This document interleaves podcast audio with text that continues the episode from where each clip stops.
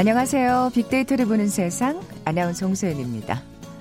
아, 이제 2019년이 채 13시간도 남지 않았습니다. 실감이 나시는지요? 시인 롱펠로우가 이렇게 얘기했네요. 시작하는 제주는 위대하지만 마무리 짓는 제주는 더욱 위대하다. 물론 시작이 있었기 때문에 끝도 있겠습니다만 깔끔한 마무리가 없다면 시작의 의미도 찾기 힘들겠죠. 새로운 출발을 위해서 역사 속으로 사라질 2019년. 마음의 묵은 때는 훌훌 털어버리시고요. 오늘 진짜 해맞이 여행 떠나시는 분들 많을 텐데 설레는 마음으로 새로운 한 해를 맞을 준비 단단히 하시기 바랍니다. 자, 2019년 마지막 날 보내드리는 빅데이터를 보는 세상. 선거법이 통과됐습니다. 구체적으로 어떤 게 달라지는 걸까요? 세상의 모든 빅데이터 시간에 선거법에 대해서 자세히 살펴봅니다. 2020년을 맞는 느낌이 나는데요. 어, 한동안 새 덕담으로 부자 되세요 이런 말이 유행한 적 있었잖아요. 과연 이 부자의 기준은 뭘까요? 통통 튀는 통계 빅데이터와 통하다 시간에 어, 자세히 분석해 봅니다. 먼저 빅퀴즈 풀고 갈까요? 오늘 이 부자, 돈에 관한 얘기 나눠볼 텐데, 뭐, 최근엔 신용카드나 간편 결제 이용이 크게 늘면서 화폐를 전보다 덜 쓰긴 합니다만, 지금도 우린 다양한 화폐를 사용하고 있죠. 현재 사용하고 있는 만원권 지폐에 있는 인물을 맞춰주시면 됩니다. 초상화 인물은 조선의 4대 국왕입니다. 한글을 창제하셨고요. 어, 조선 최고의 과학자로 손꼽히는 장영실과 함께 과학 분야에서도 큰 발전을 이뤘죠. 이에 관련된 영화도 이제 개봉하는 것 같던데. 보기 드립니다. 1번 이순신 장군, 2번 선덕여왕, 3번 세종대왕, 4번 단군 왕검. 오늘 당첨되신 두 분께 커피와 도넛 모바일 쿠폰 드립니다. 정답 아시는 분 휴대전화 문자 메시지 지역번호 없이 샵 9730, 샵 9730입니다. 짧은 글은 50원, 긴 글은 100원의 정보 이용료가 부과됩니다.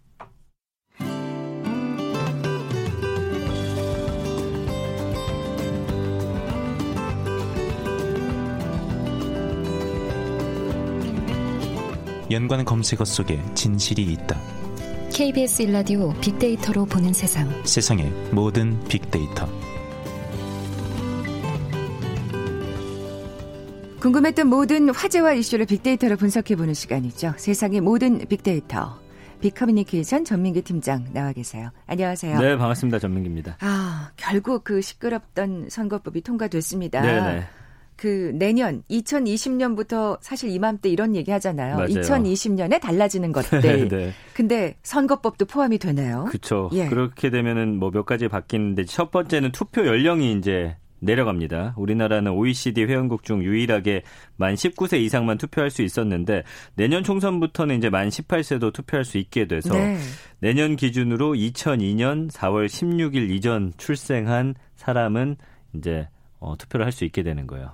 2002년 세대가 이제 와. 투표합니다. 그 월드컵 때 태어났던 예. 이렇게 돼서 이제 추가로 선거권 얻게 되는 국민이 한 53만 명이기 때문에 이 표가 어디로 갈 건지 음. 벌써부터 큰 관심 받고 있죠. 네. 그두 번째는 제가 지난주에 소개해드렸던 준연동형 비례대표제 도입입니다. 이게 시끄러웠던 네. 그 선거법입니다. 그 기존 제도는 정당 득표율하고 실제 의석수 비율 사이에 차이가 있었어요. 예를 들면은 지난 총선에서 국민의당이 26% 정당 득표를 얻었 는데 실제로 가져갔던 의석수는 12%밖에 안 됐었거든요. 음. 이런 군소 정당들의 의석수를 좀 늘려주기 위해서 네. 이제 어 음, 준연동형 비례대표제가 도입됐고요. 자신의 정당 득표율만큼 의석을 못 가져간 정당이 의석을 더 가져가도록. 음. 그래서 비례대표 의석이 지금 만 7석이죠. 그 중에서 30석에 대해서 연동률 50%를 적용하기로 했습니다. 지난주에 이제 제가 상세히 소개를 해드렸잖아요. 그때 아주 그 예. 잘 알아듣게 설명해 네, 주셨어요. 궁금하신 분들은 한번 다시 듣기 한번 들어보시면 좋을 것 같네요. 예. 네. 뭐 당연히 자유한국당은 크게 반발하고 있습니다. 네, 그 준연동형 비례제가 적용되면은 사실 자유한국당 같은 경우는 원래 가져갔던 비례대표 의석을 잃을 수밖에 없는 상황이서 네. 그렇죠. 그래서 내 의석을 좀 빼앗기지 않으려는 자유한국당. 그래서 비례한국당 얘기가 나오는 거예요. 네. 뭐냐면은 지역구 후보를 내지 않고 비례대표 후보만 내는 또 다른 정당을 뭐 위성 정당 같은 거예요. 내는 음. 거예요. 그러면은 이거는 음, 지역구는 지역구대로 또 표를 얻고 비례대표는 또 자유한국당 지지하는 분들이 표를 주면은 고거 의석도 또 가져가겠다. 그러니까 준연동형 비례대표제를 그 무색하게 하는 지금 그렇죠. 어떤 안을 내놓은 예, 거죠. 예. 예. 그러다 보니까 뭐 비례민주당 이야기도 나오고. 근데 이제 두 가지 점에서는 좀 논란이 있습니다. 먼저 투표 용지인데 지난 총선 때 기억하실지 모르겠어요. 굉장히 길었어요. 우리가 이제 뉴스나 이런 데서 어- 언급하는 몇몇 당 말고도 사실은 수많은 정당들이 존재를 하거든요. 그냥 정말 사실 모르는 당도 많죠. 예. 34개입니다, 지금. 예. 아, 그렇군요. 그렇죠. 근데 예. 또 창당을 준비하고 있는 예비 정당만 16개이기 때문에 아, 이거 투표용지 어떻게 할 거냐? 얼마나 길어지겠어요. 예. 네.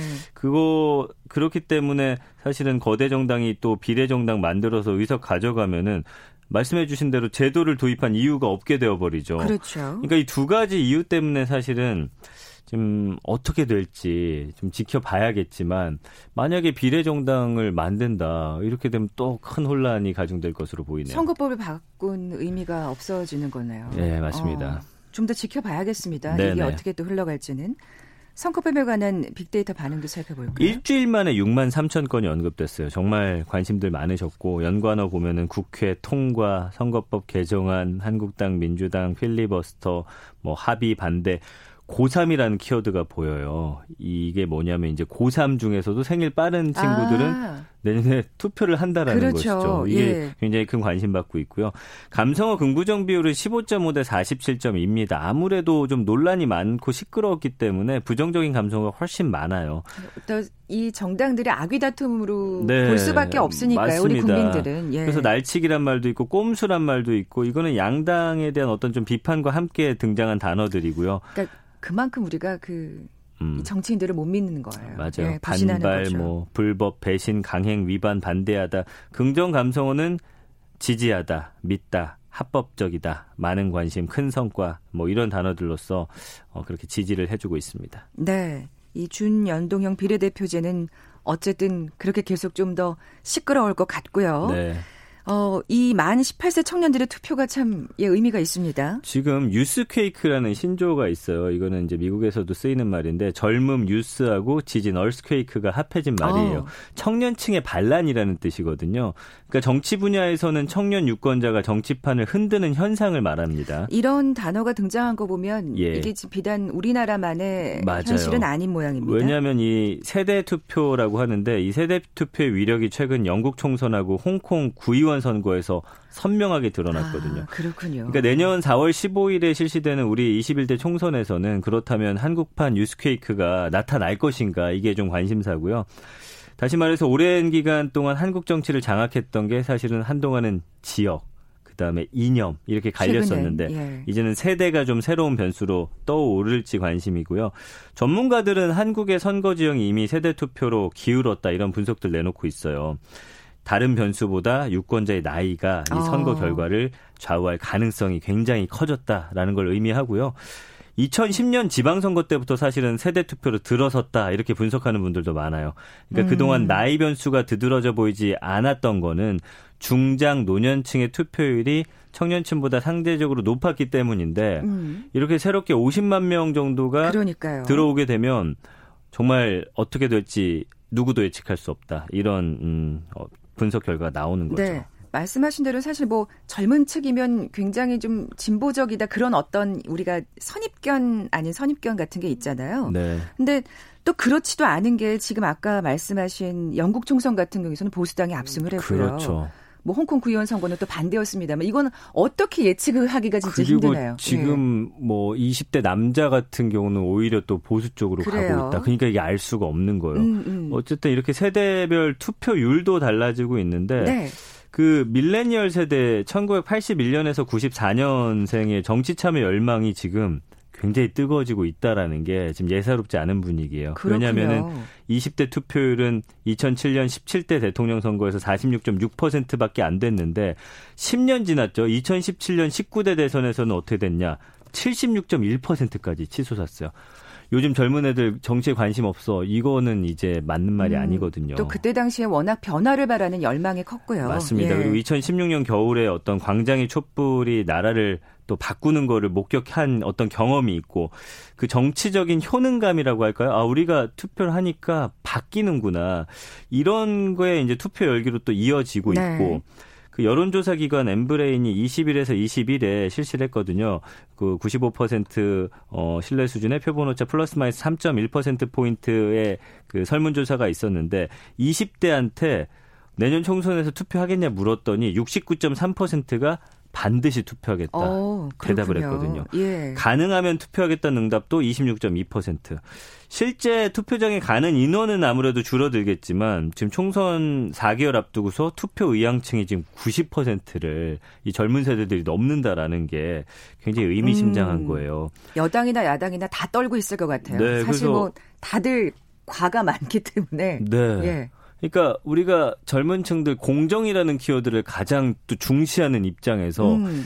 뭐 작년에 또 여러 올해죠 여러 가지 일들이 있었기 때문에 이 표심을 예측할 수가 없어요. 그러다 보니까 각 정당에서는 좀 젊은 층들의 마음을 네. 얻기 위한 여러 일들을 지금 하고 있거든요. 그럼 여의도의 그 반응도 좀 살펴볼까요? 네, 이 닥쳐올 뉴스케이크 대비에 굉장히 분주한 모습이고요.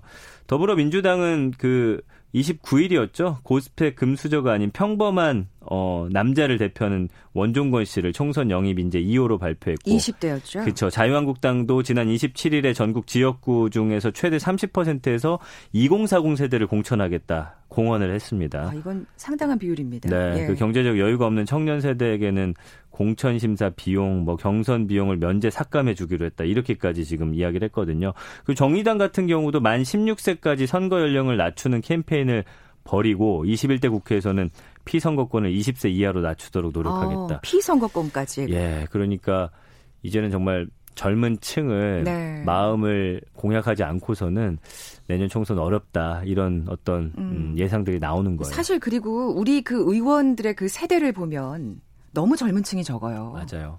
예. 정말 절대적으로 어떤 나라와 비교해도 적은 것 같아요. 지금 뭐 60대가 거의 제일 많은 것 같아요. 근데 사실은 젊은 3, 40대들이 나와야 그걸 또 이어받고 또 할 수 있거든요. 사실 정치도 초선들은 힘들잖아요. 어쨌든 노하우가 쌓여야 음, 되고 음, 음. 이런 것들이 좀 기간이 필요하기 때문에 좀 내년 총선에서는 아무래도 좀 젊은 돌풍이 일어나지 않을까 예상을 하고 있습니다. 이게 전 세계적인 상황이라면서요? 그렇죠. 이 지난 11일 아까 말씀드린 대로 홍콩 구의원 선거에서는 범민주 진영이 중국에 대한 저항감이 큰 밀레니얼 세대 지지에 힘입어서 친중국파에 압도적으로 승리했고요. 네.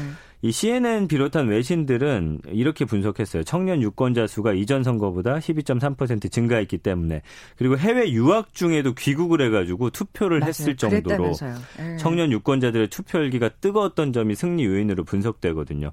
그리고 영국 조기 총선 직후 유럽 언론들도 이 세대 투표가 총선 결과를 좌우했다 이렇게 보도를 합니다. 어. 그러니까 보수당이 승리한 거는 영국의 유럽연합 탈퇴를 원하는 노년층을 집중 공략한 덕분인데 청년층의 표는 포기하는 대신에 투표율이 상대적으로 높은 노년층을 대상으로 또 선거 아, 운동을 벌였거든요. 그만큼 노년층의 투표율이 높아지도록 독려를 네. 한 거네요. 그러니까 바꿔 말하면 계급 지역 투표는 조금 이제는 저물게 되고 세대 투표의 힘이 전 세계적으로 커지고 있다라는 거 이건 전 세계적인 추세라는 걸 음. 이제 알 수 있는 대목이죠. 네, 아까 제가 야당 여당 다 떨고 있을 거라고 말씀을 드렸는데 예. 진짜 우리 이 젊은 세대들의 표심은 어디로 향할까 궁금해집니다. 왜냐하면 20대 대부분이 지금 부동층이 되는 경향이 있고 특히 아까 말씀드린 대로 20대 남성 중 일부가 현 정부에 좀 등을 돌리기 시작한 점도 아, 주목받고 있고요. 예. 이런 여러 가지 점들이 내년 선거에 어떤 변수가 될지는 뭐 아직까진 미지수입니다만 지금의 어떤 정치가 청년층의 기대에 미치지 못하고 그건 확실합니다. 네. 예. 그리고 불공정 구조에 더 이 친구들이 분노할수록 세대 투표 경향은 더욱 또렷해질 거고 이렇게 되면 진짜 우리가 예상 못한 어떤 뜻밖의 결과가 나올 수도 음. 있게 되겠죠. 어쨌든 무엇보다도 투표율이 높아야죠. 우리 목소리를 맞아요. 내야죠. 바람직한 지금 어떤 그러니까요. 변화의 흐름 같긴 합니다. 그래야 돼, 그래야지 이, 이 정치인들이 무서워, 국민 무서운 줄 아는 거 네네. 테니까요. 어, 뭐 아직 한참 남긴 했습니다만 꼭 투표하는 걸로 네. 오늘 마무리 짓겠습니다. 지금까지 빅커뮤니케이션 전민기 팀장과 함께했습니다. 고맙습니다. 감사합니다. 헤드라인 뉴스입니다. 검찰이 조국 전 법무부 장관을 불구속 기소했습니다. 서울중앙지검 반부패 수사 2부는 오늘 조국 전 법무부 장관에 대해 허위 공문서 작성과 뇌물수수 혐의 등으로 불구속 기소했다고 밝혔습니다. 문재인 대통령이 오늘 추미애 법무부 장관 후보자에 대한 인사청문 경과 보고서를 내일까지 송부해달라고 국회에 다시 요청했습니다. 민주당과 소수 야당이 주도한 고위공직자 범죄수사처 설치 법안이 자유한국당의 반발 속에 어제 국회 본회의를 통과했습니다. 공수처는 정부의 공포 절차를 거쳐 내년 7월쯤 출범할 것으로 예상됩니다.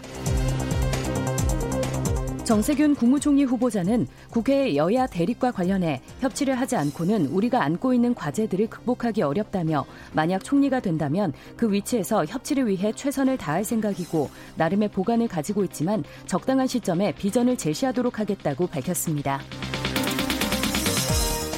북한이 오늘도 노동당 전원회의를 계속한다고 조선중앙통신이 보도했습니다. 지난 28일부터 나흘째입니다. 지금까지 라디오 정보센터 조진주였습니다.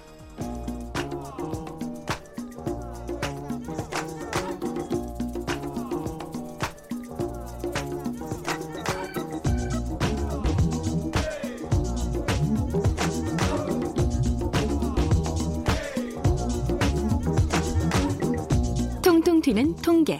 빅데이터와 통하다. 데이터와 차트로 세상을 보는 시간이죠. 통통 튀는 통계 빅데이터와 통하다. 디지털 데이터 전문가 김원식 박사 나와 계세요. 안녕하세요. 네, 안녕하십니까? 네, 먼저 빅퀴즈 내주세요. 네.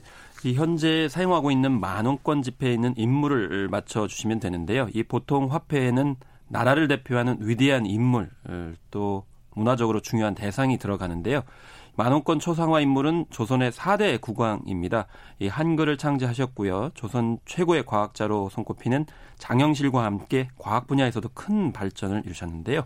1번 이순신 장군, 2번 선덕여왕, 3번 세종대왕, 4번 단군 왕검 중에 맞춰주시면 됩니다. 네. 아까 뭐 정치 얘기를 해서 더 그렇습니다만 이하나 구하나님 정답 보내주시면서 왜 우리나라는 이런 훌륭한 지도자가 없을까? 뭐 이런 아쉬움을 문자를 보내주셨네요. 네. 자, 오늘 당첨되신 두 분께 커피와 도넛 모바일 쿠폰 드립니다. 정답 아시는 분들 저희 빅데이터를 보는 세상 앞으로 지금 바로 문자 보내주십시오.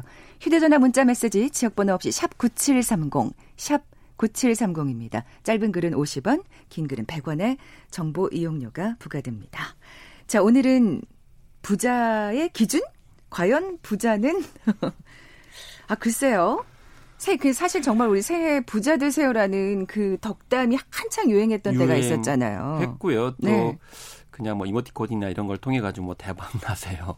음. 돈 많이 버세요. 뭐 이런 말씀을 많이 하시죠. 아유, 그만큼 이제 힘들다는 또 반증일 텐데. 음. 그렇다면 부자의 기준은 뭘까요? 네. 어느 정도 돈이 있어야 부자가 되는 걸까요? 근데 이게 아마 서민의 기준이 다를 거고요. 또 부자가 생각하는 부자가 또 다를 것이다. 그렇겠죠. 이런 차원에서 예. 이 시간에는 크게 두 개. 그러니까 일반 서민이 생각하는 부자의 기준, 부자가 생각하는 또 부자의 기준은 뭘까라고 이제 말씀드리고자 하는데 이 되게 돈 얘기이기 때문에 이 점을 산선에 말씀을 드리도록 하겠습니다. 네, 너무 액수가 이제 막 나오니까 네. 조금 불편하게 들으실 수도 있을 것 같은데 어쨌든 맞습니다. 오늘 부자의 기준에 대해서 네. 얘기하는 거니까요. 일반 시민을 대상으로 해가지고 이 구인 구직 플랫폼에서 조사를 한 게 있거든요. 이 4천 명을 대상으로 했는데 어느 정도 자산 규모를 가지고 있어야 부자가 될 거라고 생각하시냐 그랬더니 39억 원으로 집계를 한 어. 조사가 있거든요. 많긴 많네요. 네. 또 예. 다른 조사는 예. 경제 매체와 리서치 업체가 같이 조사를 한 건데 20억 원 이상이 35%로 가장 많이 음, 음. 있었고요. 그다음에 50억, 30억, 100억 이상으로 이렇게 나타나기도 했습니다. 네. 이게 그 이렇게 좀 차이가 있는데 연령대별 남녀별로도 또, 또 이게 그렇습니다. 뭐가 보인다면서요? 그래서 한 조사에서 보면은 30대가 한 39억 8천만 원, 40대가 39억 원, 20대가 38억 7천만 원 이렇게 됐는데 유독 50대 이상은 33억 원 정도 됐어요. 이게 왜 그럴까라고 생각을 해보니까 20대는 좀 덜 이제 자기가 부자 될 거라고 생각을 하는 경향이 또 포착이 되고 대개 아마 3, 40대에서 좀 의욕이 좀 많지 않나 아, 이렇게 생각이 들고요. 그렇군요. 네, 50대 이상 같은 경우는 현실적으로 또 겪어보니 아, 이게 가능성이 좀 떨어진 거 아니냐. 그래서 좀 액수가 33억으로 내려가는 내려가는 것 아닌가 이렇게 뭐 그래도 큰 액수입니다만 할 수가 있고요. 네. 또 성별로 보면은 남성이 이 조사에서는 39억 원, 여성이 한 38억 원 정도 돼서 1억 원 차이가 있었고요. 기혼자는 36억, 미혼자는 39억이어서 3억 5천만 원 정도가 어, 기혼자가 적었습니다. 아무래도 씀씀이가 더 들어가다 보니까 현실적이 되는 거죠. 감이 좀 덜한 게 아닌가 이렇게 생각이 들고요.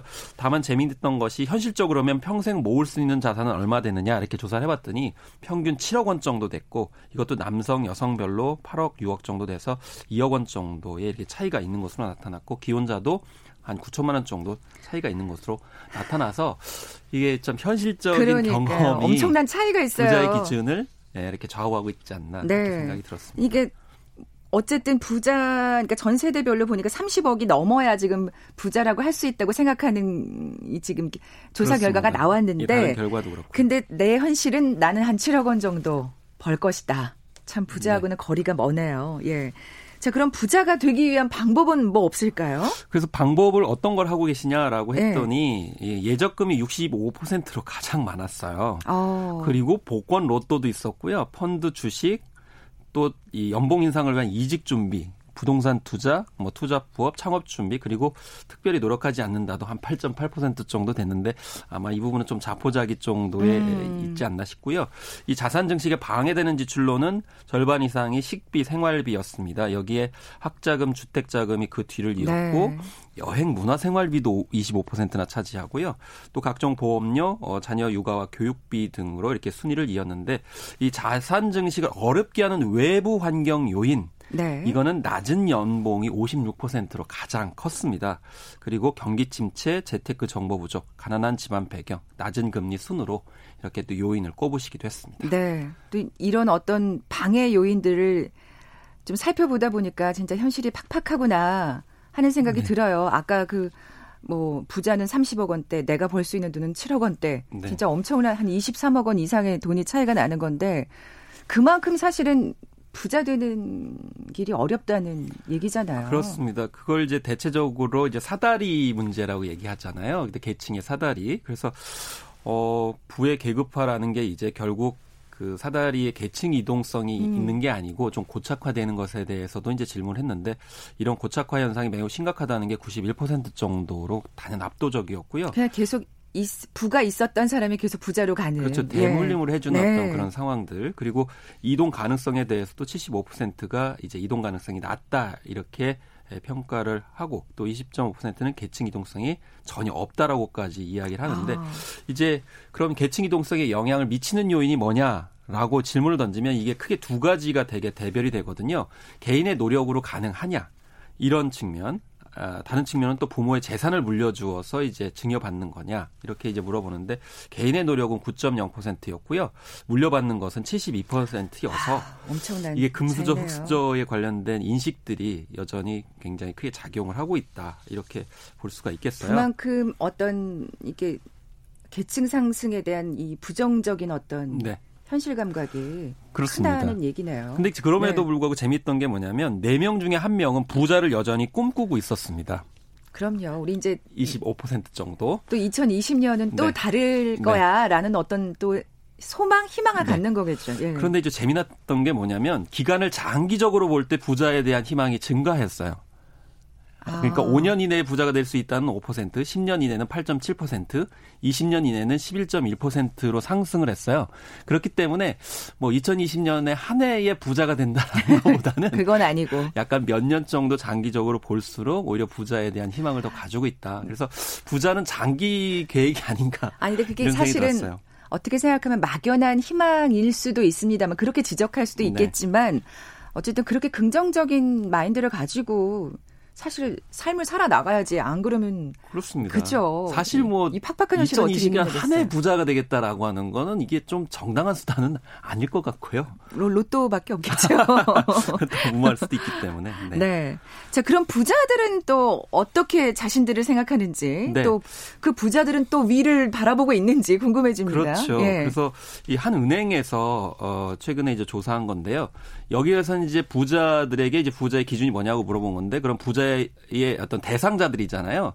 이 10억 원을 이상 부자로 봤어요. 이 은행에서는. 네. 그래서 이 10억 원을 가지고 있는 분들한테 자신들이 생각하는 부자의 재산 규모가 뭐냐 이렇게 물어봤어요. 그랬더니 평균 67억 원이 나왔습니다. 어. 100억 원 초과도 한 18% 정도 됐는데 참 일반 서민들은 생각할 수 없는 아, 그런 액수라고 볼 수가 이제 있겠죠. 음. 그래서 가장 답변 빈도가 많았던 게 50억 원 정도였고요. 그다음 100억 원, 30억 원, 20억 원, 10억 원 이렇게 됐는데 200억 원도 3.4%나 됐어요. 아. 이걸 다 총 합해 가지고 평균을 내 보니까 67억 원 정도 됐다. 이렇게 이야기를 하고 있습니다. 네. 하한선도 있다고요. 그래서 하한선이 조사를 해보니까 그럼 부자들 중에 어, 자기가 스스로 부자라고 여기는가 이렇게 질문했더니 45%가 자기는 부자라고 생각을 했는데요. 아, 예. 그런데 특이한 거는 총 자산 40억 원에서 50억 원 미만인 경우에는 이처럼 생각하는 경우가 21%밖에 안 됐습니다. 결국에는 무엇이냐면 이 50억 원의 목표를 두고 있는 자신이 부자에 아직 못 미친다는 판단하는 경우가 많기 때문에 결국 50억 원을 좀 마지노선으로 삼아 삼아서 이제 부자들은 그렇게 생각을 하고 있다. 그래서 부자들이 있나요? 생각했을 땐한 50억 원 정도 돼야 내가 부자가 아니냐라는 음. 생각이 좀 많은 것이다. 이렇게 또 이야기를 하고 있는데 액수가 큽니다. 네, 네 액수가 크기 때문에 제 죄송합니다. 제가 죄송합니다. 어, 그 부자 가구의 연소득은 어느 정도인지 이게 일반 가구하고 어느 정도 차이가 나는지 네. 또 궁금해요. 또 액수가 또 위화감을 느끼실 수도 있는데요. 이 부자 가구의 연간 소득은 평균 2억 2천만 원인 것으로 나타났습니다. 어. 앞서서 말씀드린 거는 이제 부동산이라든지 이런 것들 다 포함해서 이제 말씀드린 거고 어, 연평균 소득을 한 2억 2천만 원 정도 가져야 부자다 이렇게 얘기를 하고 있는데 일반 가구들은 한 5,700만 원 정도 가지면 부자 아니냐 이렇게 하는데 이게 이것보다 한 3.9배 정도 이렇게 나타난 것으로 나타날 수 있고요. 노동소득 비중이 사실 63%로 많았고 그 이외에 부동산, 어, 금융상품, 이자소득 등 재산소득이 32% 정도 나타났는데 결과적으로 이 부자 사이의 소득 구성원의 차이도 있었습니다. 이 총자산 50억 원 이상의 재산 음, 가지고 있는 분들은 재산소득 비중이 40% 정도여서 50억 원 미만보다도 1.5배에 달했습니다. 이게 무슨 얘기냐면 결과적으로 50억 원 이상의 부자일 경우에는 일반 소득보다는 결국 부동산 등의 다른 수익이 더 많은 것으로 음. 금융소득도 많은 것으로 이렇게 나타나서 결국 굉장히 그러니까요. 큰 부자는 한국 부자가 소득이 아니고요. 예, 네, 한국 부자 정도죠. 그러니까요. 네. 한국 부자가 어떻게 자산을 축적했는지를 딱 보여주는 지표라고 할 수가 있겠네요. 그렇습니다. 예, 예. 그래서 부를 늘릴 수 있었던 방식이 결국에는 이런 일반인에 비해서 좀 위험 부담을 하는 그런 투자 성향 장기 투자 이런 것을 통해서 금융 자산이나 부동자산을 통해 가지고 장기적으로 투자를 했기 때문에 이렇게 이제 수십억 원의 부를 축적한 거 아닌가 이렇게 얘기를 하는 거죠. 그러니까 단적 단적으로 거꾸로 말씀드리면 이게 뭐 소득 수준이 높아가지고 돈을 모았기 때문에 부자가 된다는 것은 한국에서는 좀 어, 힘들다 이런 것을 거꾸로 이런 통계 조사가 나타내고 있다 이렇게 볼 수가 있겠습니다. 네. 흥미로운 점은 한국에서 부자가 될 수 있는 방법에 대한 시각하고 실제 자신이 부자가 된 비결에 대한 상당한 차이가 있다고요. 그렇습니다. 앞서서 네. 이제 말씀드린 것처럼 자기 스스로는 소득을 통해 가지고 부자가 됐다 대개 이렇게 얘기를 해요. 그래서 36.4%가 근로소득을 통해서 부의 원천을 쌓았다. 뭐 이렇게 얘기를 하는데 그러면서 부동산 투자나 상속 증여는 뭐 그렇게 별로 어, 뭐 나의 부를 쌓는데 도움이 되지 않는다 이렇게 얘기했는데 어, 실제적으로는 사람들이 다 원하고 또 실제로 투자처를 생각하는 부분들은 건물이고요. 뭐 주택, 토지 임야 이쪽에 초점이 맞춰져 있어요. 네. 그러니까 사실 근데 또 투자를 할래도 돈이 있어야 투자를 하는 거잖아요. 그러니까. 네. 그래서 공식적으로는 네. 소, 열심히 일해가지고 내가 사업을 하거나 소득을 통해 가지고 부를 쌓았다고 하지만 실제적으로는 부동산 쪽에 초점이 맞춰져 있어서 이 간극을 메꾸는 것이 사실은 이런 계층의 사다리 문제나 사회적 위화감을 해소하는 그런 측면에서 정책적인 과제가 돼야 되지 않나. 이렇게 또 생각을 해볼 수가 있겠습니다. 네. 또 2020년은 정말 뭔가 이렇게 상승을 네. 꿈꿀 수 있는 그런 희망이 있는 한 해가 됐으면 하는 네. 생각도 가져보게 됩니다. 계획, 네, 먼 미래를 보고 부자를 꿈꾸도록 하겠습니다. 좀 깝깝한 얘기를 좀 했네요. 통통 튀는 통계 빅데이터와 통하다 디지털 데이터 전문가 김원식 박사와 함께했습니다. 고맙습니다. 네, 감사합니다. 커피와 도넛 모바일 쿠폰 받으실 두 분입니다. 정답은 3번 세종대왕이었죠. 2906님, 0462님 마지막 날 선물 당첨자입니다. 축하드립니다. 내일 뵙죠. 고맙습니다.